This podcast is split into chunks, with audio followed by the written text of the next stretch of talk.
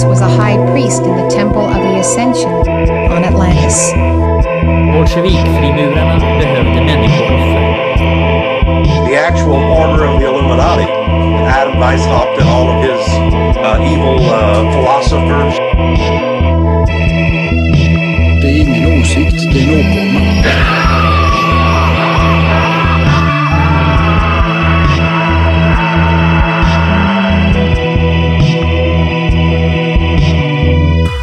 Hej och välkomna till tredje delen av Dolda Faktas fyrstegsraket rakt ner i avgrunden om Atlantis. I detta avsnitt gör vi en orfisk resa in i Jörg Lantz von Liebenfelds hjärna och lär oss hur mänsklighetens historia påverkats av människans relation till apestar och sodomitvättar. Men för att förstå de här tankegångarna så börjar vi i teosofin. Häng med!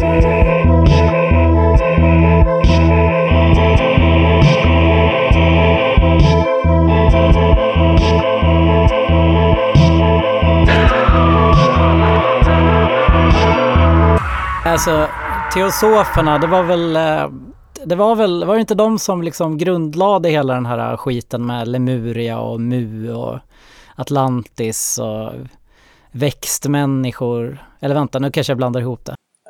Jag gillar jag kan vara ärlig med att jag gillar inte teosofin. Jag tycker att den är löjlig, så jag orkar inte ta upp hela deras lära, eller Blavatsky. Men i alla fall om man talar om vad de har skrivit om Atlantis, då är det viktigt att gå in lite på bakgrunden på vad de trodde i alla fall. Och ett viktigt begrepp inom teosofin är ju det här med, som de kallas för rotraser, som är faser i den mänskliga utvecklingen. I teosofin så är allting uppbyggt på sjutalet. De här rotraserna som har funnits, de har allihop bott på kontinenter som nu är försvunna. Och eftersom allt är uppbyggt på sjutal kommer det finnas sju olika kontinenter eller sju stora faser. Och just nu, du och jag som pratar, vi tillhör den femte rotrasen. Jaha, Och då kanske du undrar vilka de första var? ja, som har kommit innan. Och den första, det var en eterisk rotras. Den delade sig som en amöba. ja just det. Amöba-människorna, Edward, Edgar Casey, han har också pratat om det. Aha. Ja, jag ja. Och eh, Secret History pratar också om det. Jo, men den boken har ju tagit allt från teosofin, vad jag har förstått. Och blandat, blandat upp med allt annat som är dumt också. Mm. Men i alla fall, första, de var eteriska och amöba-varelser. Sen var det den andra rotrasen, bodde i Hyperborea. Det är ett begrepp vi känner igen från förra, förra avsnittet. Mhm. Ja, hur såg de ut då? Var de jättar? Den rotrasen var gyllengul och förökade sig genom avknoppning. Jaha, som växter? Ja, jag, ja, jag antar det. det, det. Jag tycker det är så dumt alltihop. Ja, det är väl, Secret History skriver väl också om växtmänniskor. Ja. Det var någon annan som gjorde det också. Jag Jo, i Secret History så var det att människan var en växt först och sen blev människan kött. Men penis fortsatte vara en växt väldigt länge har jag för mig, enligt den här boken. Just det. Men eh, ja, då, den tredje rotrasen, det var faktiskt den lemurianska rasen som bodde på kontinenten Lemuria. Ja, Och de var längre och större än eh, människorna som finns idag. Och de eh, la ägg också. Jaha, jag tänkte ju på Nephilim direkt då. Mhm. Ja, det är en av dina käpphästar också. Nephilim. Ja, precis. Men, eh, men jag visste inte att de la ägg. Men det, kan det vara Anunnaki då? Ödlor, lägger de ägg? Ödlor lägger ägg. Just det. Eh, ja, och sen kommer vi in på Atlantis-epoken. Det är den fjärde perioden och den fjärde rotrasen då. Och också den fjärde kontinenten. Kontinenten Atlantis låg i Atlanten, eller i delar av Atlanten enligt teosoferna. Och den var befolkad av jättar.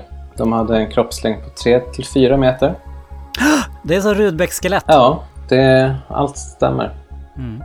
Eh, och vad trodde de mer då? Jo, då sjönk den här sista delen av Atlantis sjönk då för 12 000 år sedan, ungefär som Platon har skrivit. Då, då försvann ju de största jättarna. Därför idag kan vi inte hitta några st- större mängder av benrester från jättar. Men teosoferna tror att skelett finns på olika ställen, dels i pyramiderna och dels uppe i Centralasien. Men eh, det är ingen som har sett dem. Så ja. Jag har, jag har bildgooglat på Nephilim och då har jag sett jätteskelett. Ja, aha. Så eh, Ja, bevisen finns där, där ute om man bara vet hur man bildgooglar. Och, men i alla fall verkar det då som att Lemurien Atlantis är de sista delarna som blir kvar av jättedelen Lemurien. Vad är Mu för någonting? För... Det är ju en annan sån här mytisk försvunnen kontinent. Men eh, Okej, det är inte teosofi alltså. inte i den här sammanfattningen som jag läst i alla fall. Det är KLF. Jag tror att både, både Lemurien och Mu var väl någon som hittade på på 1800-talet. Två olika. Men Okej. nu nämns de i samma sammanhang för att folk tycker att de, låt, de lät som Atlantis. Men jag tror inte att teosoferna nämner Mu faktiskt. Nej, okej. Men det var i alla fall Atlantis som var människans urhem. Det var där människan föddes, människans vagga. Och Atlantis gav ju upphov till en mycket stor kultur, precis som Platon skrev, enligt teosoferna också. Och enligt teosoferna hade atlantianerna också luftskepp som drevs av vril, vril som är en mystisk kraft. Den kanske du har hört talas om? Ah, vril. Ja, inte det något... Det har något med runmystik att göra va? Nej? Ja, det... Jag tror det har nämnt Ah, nej, det är ju Vrilsällskapet tänker jag på. Just det. förstås. Det, kommer, det är väl ett begrepp som kommer från en roman av han där, vad heter han, Edward Bulwer Lytton från början. Men sen plockade teosoferna upp begreppet och det, även nazister brukar gilla att prata om vril i olika Just konstiga det. sammanhang. Är inte det rymden och sånt där också, eller? Är det ufon och... Ja, det är väl en, mys- en mystisk kraft bara. Eh, Men det kanske blir något för senare avsnitt att prata om vril. Det var i alla fall det som drev atlantianernas luftskepp som de hade. Och de hade också en socialistisk ekonomi, ungefär som inka-indianerna, enligt teosoferna. Vänta nu, hade, hade inka-indianerna en socialistisk ekonomi? Eh, jag, har, jag har faktiskt inte orkat kolla upp där. Det var vad teosoferna ansåg, så förmodligen stämmer det inte. Men i alla fall på Atlantis fanns det två sorters människor. Det fanns de som kallas för panteister som dyrkade naturen som att den var besjälad. Ansåg att allting hade liv. Att allt liv var uttryck för den gudomliga kraften.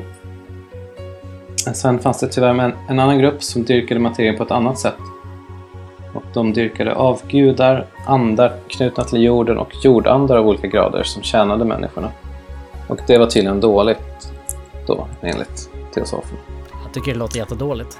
Ja, eller ja, tycker det låter lika dumt båda två. Nej, jag är helt, helt med på den första. Ja, okej. Ja, men det är bra, det är bra att veta.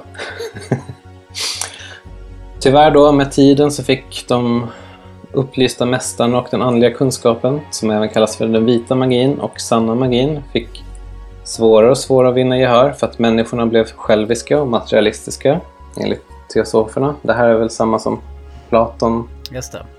Som du pratade om första avsnittet. Gudablodets eh, försvinn- gradvisa försvinnande. Ja, precis. Och till sist, de här materialistiska, onda, själviska människorna, de började även använda ockulta krafter, svart magi, till att förtrycka olika folkstammar. Här kommer vi in på ny mark. Men också en mark som jag gillar. Ja. ja, och de här förtryckarna då, de använde sig till exempel av hypnos och sugges- suggestion, vilket var mycket vanligt på Atlantis tid, enligt teosoferna. Okej. Eh, Jag tycker att just hypnos låter ju inte så himla avancerat. Men de gjorde ju tyvärr annan sjuk skit också. För sen blev det en kamp mellan vit och svart magi på Atlantis. Och då använde de här svartmagikerna trollformler för att skapa människodjur och människodjurhybrider som dels användes som, soldat, som soldater men de användes även som sexslavar åt de här svarta magikerna. Det är som i eh, Indiana Jones-serien. Jaha, hur är det, hur är det där? Men då var det ju mer att de skapade någon slags eh, människodjur. Inte, det va- var väldigt lite om att de kanske också var sexslavar. Men eh, det var ändå, det var ingenting som sa att de inte var sexslavar. Nej, man kan ju, man kan ju läsa mellan raderna om man har öppna ögon. Just det. Men i alla fall, just den här biten med sexslavar tyckte jag lät lite konstig. Den, just den idén verkar inte komma från Madame Blavatsky utan från hennes lärjunge, den här som heter Charles Leadbeater, som även var pedofil. Det var han som verkar ha hittat på det här med människodjur sexslavarna. Det var hans grej. Okej, vi- alltså vilket år är vi inne på ungefär? Menar du när de hittade på det eller när, när det hände? Nej, när teosoferna eh, liksom...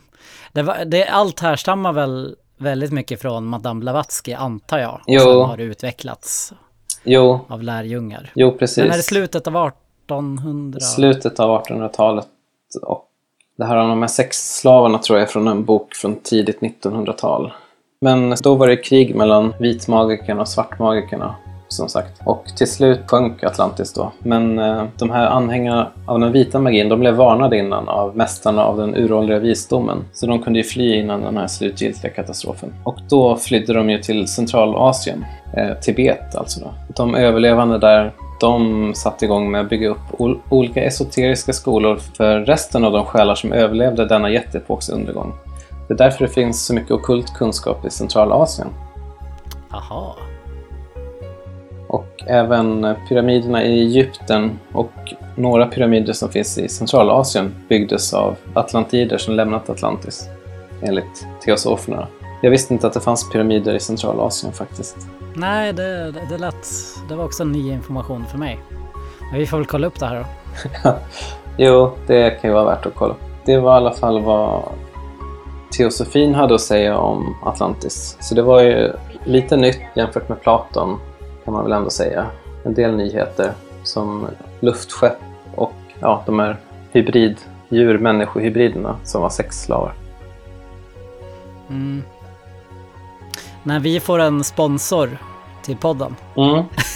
kommer, aldrig, kommer aldrig hända, men om vi skulle få en rik sponsor så skulle vi kunna göra en, en resa, dels till Sphinxen då och undersöka du vet, Atlantisarkivet Ja, som är under tassen. Och så skulle vi också då kunna undersöka det här med de centralasiatiska pyramiderna. ja, kanske. vi skulle även kunna leta i de egyptiska pyramiderna efter de här skeletten av jättarna som ska finnas där. Ja, och, eller kanske bara åka till Uppsala och ehm, försöka komma underfund med Det kanske vi klarar utan sponsor. Eller måste, då kanske man måste ha tilläggsbiljett. Jag kommer inte ihåg hur det var. Ja, det är, det är ganska dyrt faktiskt. Det är, Ja, det är som om det finns någon sponsor. för att vi ska börja gräva i Uppsala högar efter ett fyra meters skelett. ja, jag antar att man får väl gräva i den här gamla kyrkan och stenkyrkan där också. Leta efter guld och, guld och grejer. Ja, men jag tänker att vi kan dela på oss kanske och så kan du, en av oss eh, gå och ta bitar av väggarna i kyrkan och eh, den ena kan försöka gräva sig in i någon av högarna där. Ja, vad gör man inte för, för För, lyssnarna? san, för sanningen. Sanningen och för lys, lyssnarna. Ja, precis. Har vi några lyssnare? inte, Ja, inte efter det här Inte nu avsnittet. längre.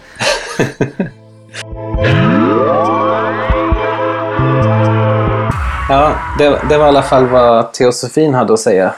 Eh, ja, nej, jag gillar faktiskt inte teosofin. Jag tycker den är ganska löjlig. Men du gillar väl den? Jag vet inte, jag kan ju ingenting om den, men jag skulle ju skulle vilja sätta mig in i den. Eller det känns som att man borde göra det för att förstå när den liksom inkräktar på saker man tycker kanske kunde, kunde stämma. Ja, i och för sig. Det, det är så jävla jobbigt när man läser om någonting som man tycker är kul och sen visar det sig att nej, det, var, det var bara teosofer. Ja, ja det är besvikelse. Men eh, då kommer vi in på lite intressantare, tycker jag i alla fall, eh, domäner. Ariosofin. Och då kanske du undrar vad, vad det är för något? Ja, vad är det? Ja, vad kul att du frågar. Det är en lära som knyter ihop då Blavatskys teosofi med raslära och ockult runmystik bland annat. Så det är ännu mer osympatiskt än teosofin helt enkelt. Blandad kompott. Ja, det är ett smörgåsbord av väldigt mycket osmakliga saker kan man säga. Äck, ett äckligt, ett mycket äckligt smörgåsbord. Ja, ja, faktiskt. En centralt begrepp inom ariosofin, det hör man ju på namnet, det är då den ariska urrasen som ska, då skulle ha varit den högsta av alla mänskliga raser. En tro på ariernas överlägsenhet ofta tror man på ett urs ursprungligt urhem för den här ariska rasen. Och det kan vara både Hyperborea, Atlantis, Thule eller Shambhala står här också. Jaha, Shambhala. Och just det vet jag faktiskt inte vad det är för något. Vi återkommer om det i Shambhala-avsnittet. Ja, jo, det, det låter värt att följa upp i alla fall.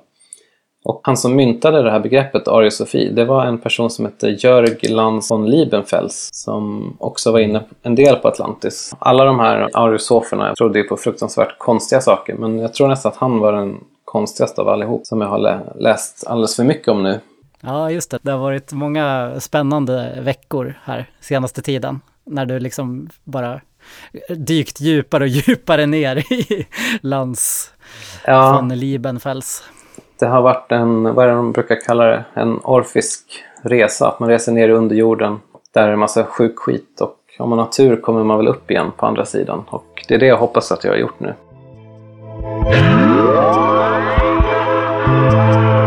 Den här Jörg Lantz von Liebenfels, han var österrikare. Först var han munk faktiskt i en orden. Han var även spränglärd, precis som en del andra, till exempel Rudbeck. Så det här är ytterligare en bekräftelse på ja, de här farhågorna jag haft om hur farligt det är att bli spränglärd. Att man blir knäpp helt enkelt. Det är det, man, man, ska inte, man ska liksom inte som Orpheus titta tillbaka Just för det. mycket, eller liksom precis innan, innan målsnöret. Det är det både Rudbeck och Lantz von Liebenfels gjorde. Just det. Det Förlorade allt. en väldigt bra poäng. Det är det den, hela den historien handlar om. Och den här Lantz von Liebenfels, vad, vad trodde han på då? Han trodde då på de här arierna som var den vita rasen. Och de hade ursprungligen gudalika förmågor. De hade känsloorgan som gjorde dem att de var synska. Det här var tack vare gudomlig elektricitet. Och så länge de hade den här gudomliga naturen i sig, då var de lyckliga. Och de bodde bland annat på Atlantis. Som Lantz skriver, Atlantis är bevisat av vetenskapsmännen som ursprunget för den långa vita rasen som befolkade Europa och byggde stora stenstrukturer, till exempel Stonehenge.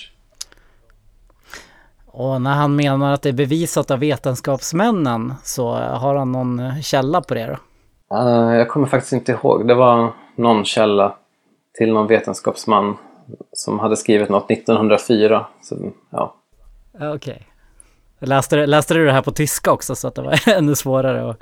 Nej, just det här läste jag i den, den enda texten som fanns översatt till engelska faktiskt.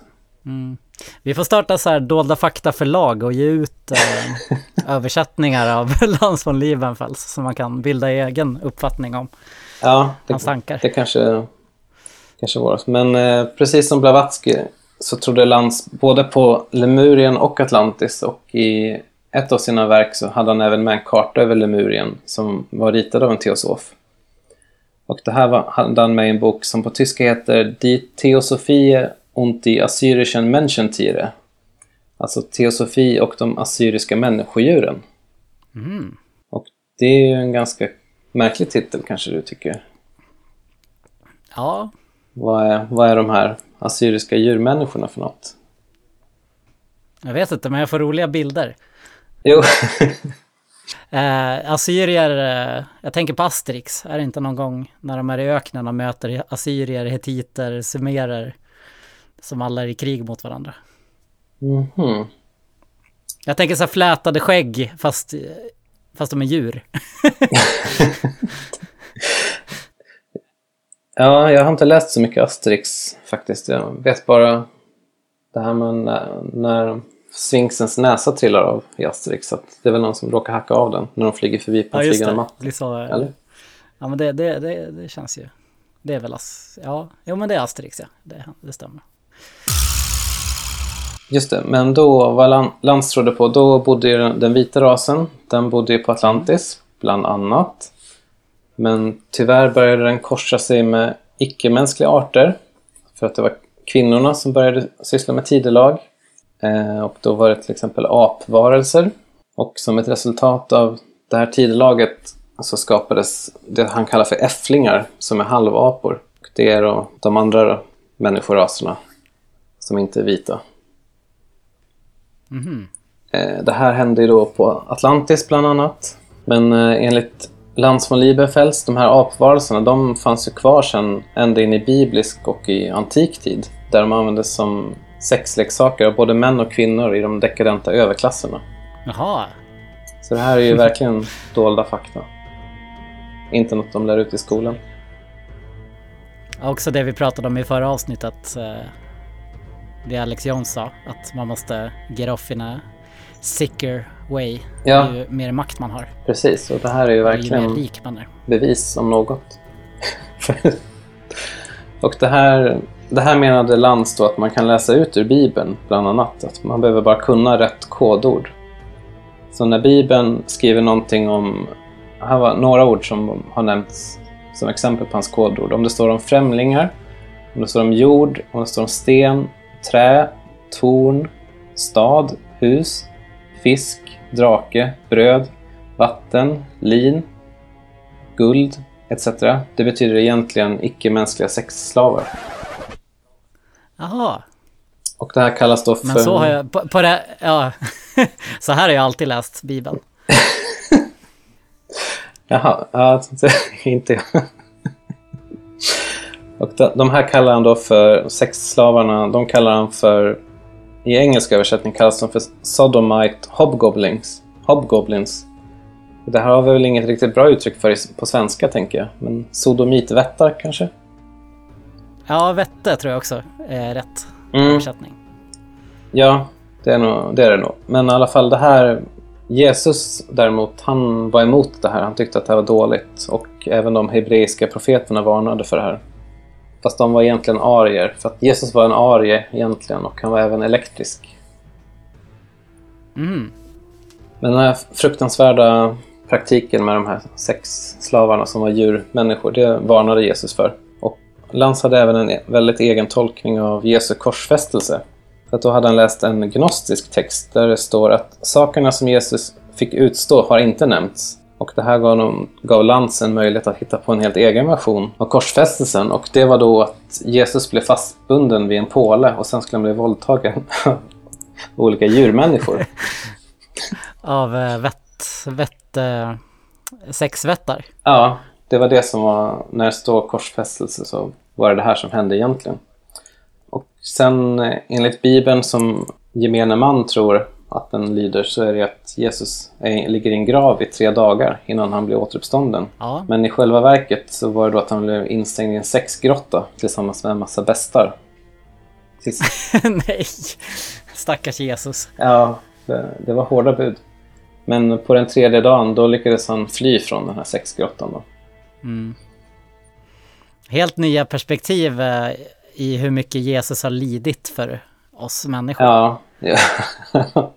ja, han har verkligen stått ut med det ena och det andra. Men det här skrev Lantz om i sin bok som heter en annan bok som heter Teosologi, i svenska översättning heter den Teosologi, vetenskapen om Sodomsaporna och gudaelektronen.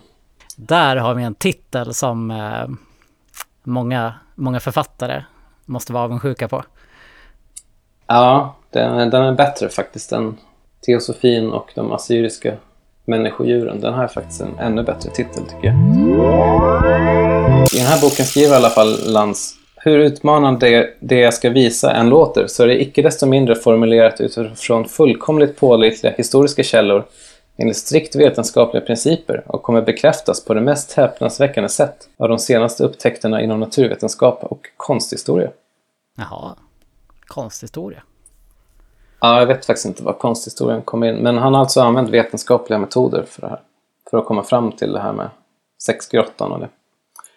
Och den här boken, eh, den eh, har jag faktiskt försökt läsa kanske en 20 gånger, tror jag. Men det, det är en fullkomligt ogenomtränglig text, tyvärr. Okej. Vad tråkigt. Ja, det är liksom en kompakt textmassa med, när han sitter och gissar vad olika ord betyder. Och att de betyder alltid att det är olika djurmänniskor som används för tidelag. Eh, vad synd att inte Lantz hade en eh, Norcopensis som Rudbeck ju hade. Som eh, städade upp i texten Ja. och gjorde den begriplig för också för, för vanliga människor. Ja, det, det hade han faktiskt verkligen behövt. Ja, hade Lantz von Liebenfelds kompisar? Ja, det, har, det har jag väldigt svårt att se faktiskt. Jag, Ja. jag kan inte tänka mig. Men eh, jag har, ju, jag har ju försökt läsa boken, så jag har läst, hoppat mellan olika stycken, men ändå hittat en del guldkorn. Där står det till exempel att den kände matematikern Pythagoras, han varnade för att äta bönor. Det är ju allmänt känt. Och enligt Lantz skriver han, det här kan ju självklart inte betyda bönor, för att det vore ju löjeväckande, utan det betyder sex med djur. Okej. Men eh, sen har jag också läst en annan källa som säger att Pythagoras att han varnade faktiskt för att äta bönor för att han trodde att om man släppte väder så förlorade man en del av sin själ. Och nej.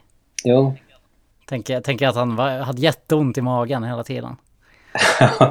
Jo, men han hade ett väldigt rikt själsliv å andra sidan kanske. Ja. Sen får man också veta att kött är ett annat kodord för apsex. Så när, de här, när israelerna är ute och vandrar i öknen så längtar de tillbaks till Egyptens köttgrytor. Och det betyder att de längtar tillbaks till de här sex aporna som fanns i Egypten. Ah, Om man tolkar det enligt hans metod. Och även får man veta att pyramid, pyramiderna i Egypten de var fulla av mystiska rum som ingen förstod vad de användes till. Men det har Lantz hittat lösningen på. De användes nämligen för tidelag. jaha. Eh, men eh, var inte pyramiderna gravkammare? Jo, Men eh, man kanske behövde... jo, men det ska även ha funnits eh, hemliga rum, eller mystiska rum som ingen förstod riktigt funktionen av. Hå- Håligheter och, och sånt. Mm. Jag tror inte att han säger emot att de var gravar, men eh, de användes även till annat. Nej, nej, men det är ju inget som utesluter att man kan använda en grav också till att ligga med sex vättar. Nej, det, det gäller ju bara att tolka källorna på rätt, på rätt sätt.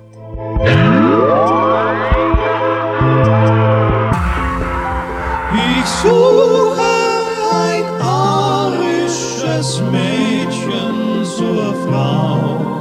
mit Haaren wie Gold und mit Augen rein blau, von hoher Gestalt und mit herrlichem Leib. Ein echtes, ein rechtes germanisches Weib. Men då kanske du undrar, hur, hur kom man fram till allt det här? De här tankarna? Mm. Jo, han, han var ju som sagt munk från början. Så han var ju han var en väldigt lärd person. Han läs, kunde ju läsa, han läste Bibeln på originalspråk bland annat. Men eh, han blev helt enkelt besatt av kampen mellan människa och djur. Han hade en väldigt svartvit världsbild. Och första gången han kom fram till det här, det var när han skrev en artikel om en eh, relief på en nyupptäckt grav i det här klostret där han bodde. Och den här reliefen föreställde en adelsman som trampade på någon sorts djur. Och den här, li- kommer det ligga, den här ligger i bild på på vår Tumblr sen. Så man kan titta på bilden och se om man får några insikter själv kanske. Ja. Men i alla fall när han såg den här, då insåg han att det här, det här var det hel, hela mänsklighetens historia gick ut på. Att det var kampen mellan människor och djur. Att ondskan fanns och att den representeras av det djuriska helt enkelt. Och senare så studerade han även de här antika, antika mysteriekulterna som flera antika författare skrivit om. Her- Herodotus och Plutarkos och andra. Och då när han läste om dem så kom han fram till att det de hade sysslat med det var egentligen orger där de hade haft sexuellt umgänge med små djur och pygméer. Smådjur. Eh, Ja. Hur små? Nej, det var väl olika, olika djur. Men det här kom han fram till när han läste om mysteriekulterna. Men sen fick han även reda på att det fanns... På den här tiden fanns det ju nya arkeologiska fynd från Assyrien. För de hittade ju en massa fynd där. I, jag tror det var i mitten av 1800-talet hittade de ju hur mycket som helst som de grävde upp i öknen. Och då fick Lantz syn på bild på två av de här relieferna som han hade grävt upp som hade kilskrift. Och den ena var från det som kallas för den svarta obelisken tillägnad kungen Shalmaneser den tredje. Och den här bilden blev då nyckeln till gåtan med mysteriekulterna. Och den här finns det också bild på, på vår Tumblr. Men i alla fall, så det, den innehåller ju både text då i kilskrift och sen innehåller den bilder. med olika människor som leder olika märkliga djur som husdjur. Och det här var gåvor till den här kungen, Shalmaneser. Och enligt kilskriften hade de här djuren avlats fram i en trädgård. Och de här djuren kallas för Basiati, Udumi och Pagatu. Och de här namnen övertog Lantz sen till sina tokteorier. Och sen har en, en källa skrivit att då började han spekulera hej vilt och genom, genom en rad felläsningar och i, olika indicier så började han formulera sina hypoteser. Då kom han fram till att Basiati och Pagati som nämns i kilskriften, det var i själva verket de nyligen upptäckta pygméerna i Afrika. Och sen kom man även fram till att arierna hade haft sex med de här. Och de här var egentligen en lägre art åtskild från människan. Enligt Lantz då, inte enligt någon forskare.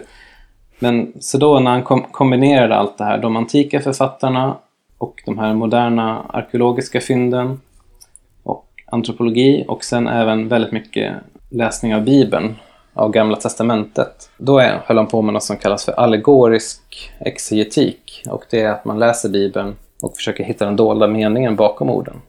Ja, finns det någon universitetskurs man kan ta i det här?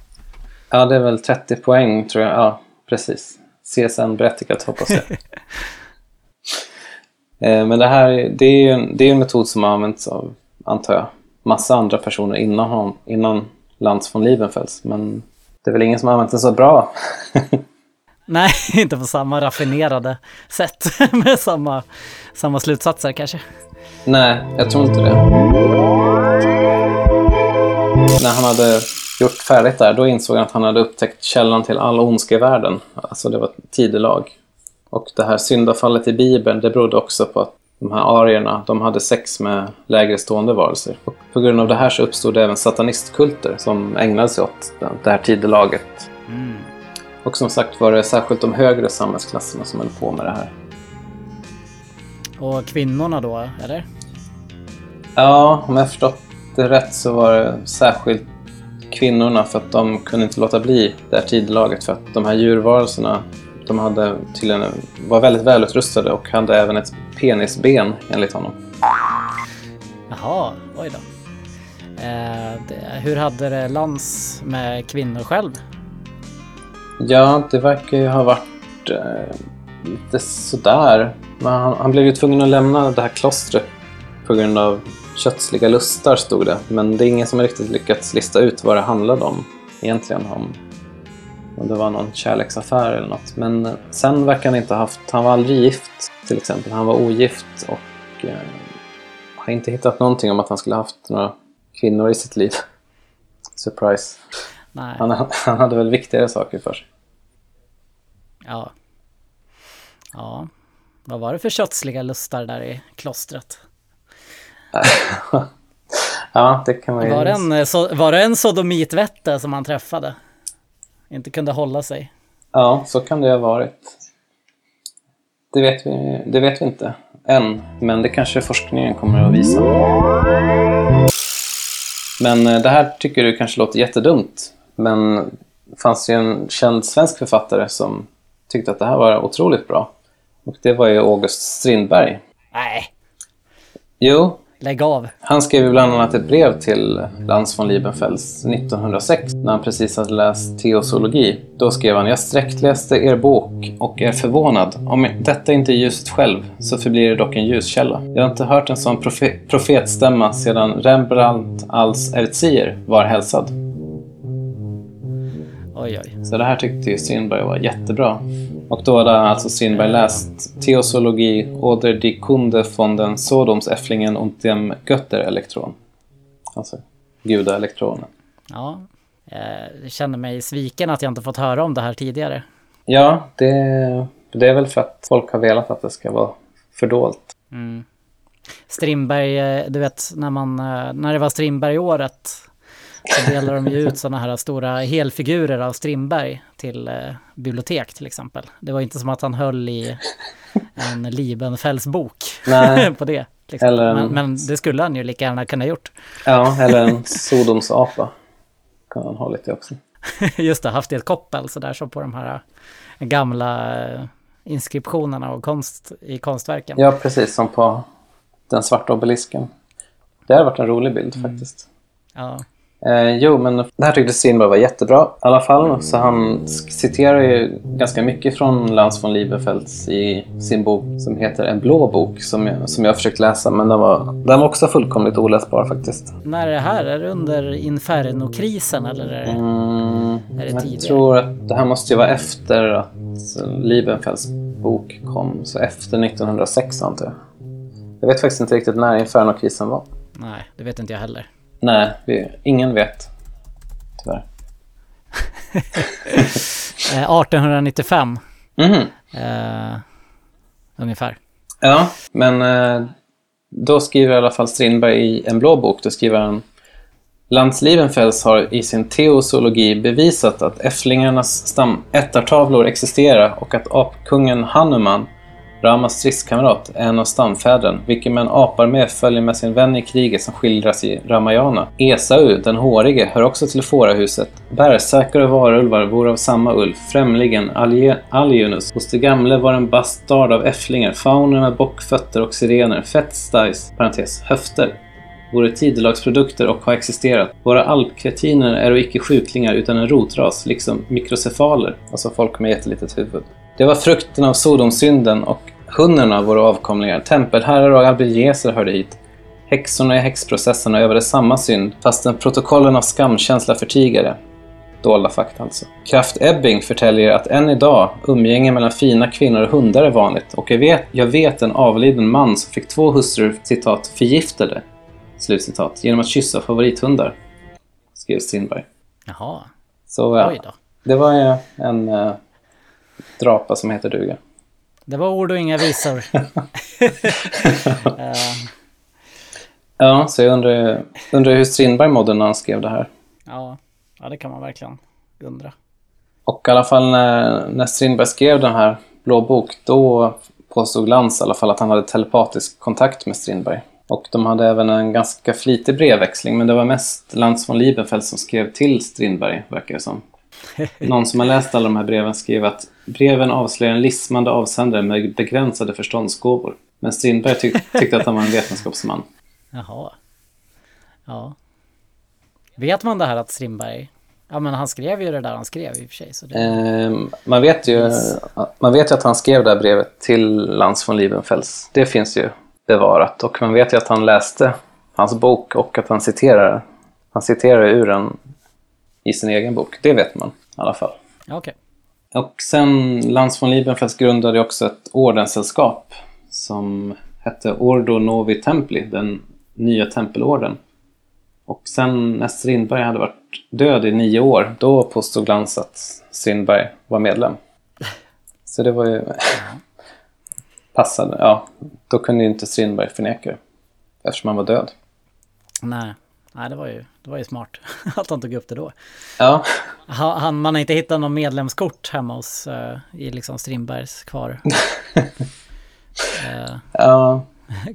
Nej, ty tyvärr inte. kvarblivna ägodelar. Men eh, ja, det är något för forskarna att gräva i kanske. Jag vet inte. Tyvärr har jag inte kunnat läsa Lantz skrifter på tyska för att jag har ju bara min gamla gymnasietyska. Jag tog examen 2001. Så den är ganska rostig nu. Så det är tråkigt. Men eh, sen dök det upp ett annat intressant spår att Lantz kanske inte var helt fel ute. Du kanske har hört talas om en kompositör som heter Johnny Bode. Ja, just det.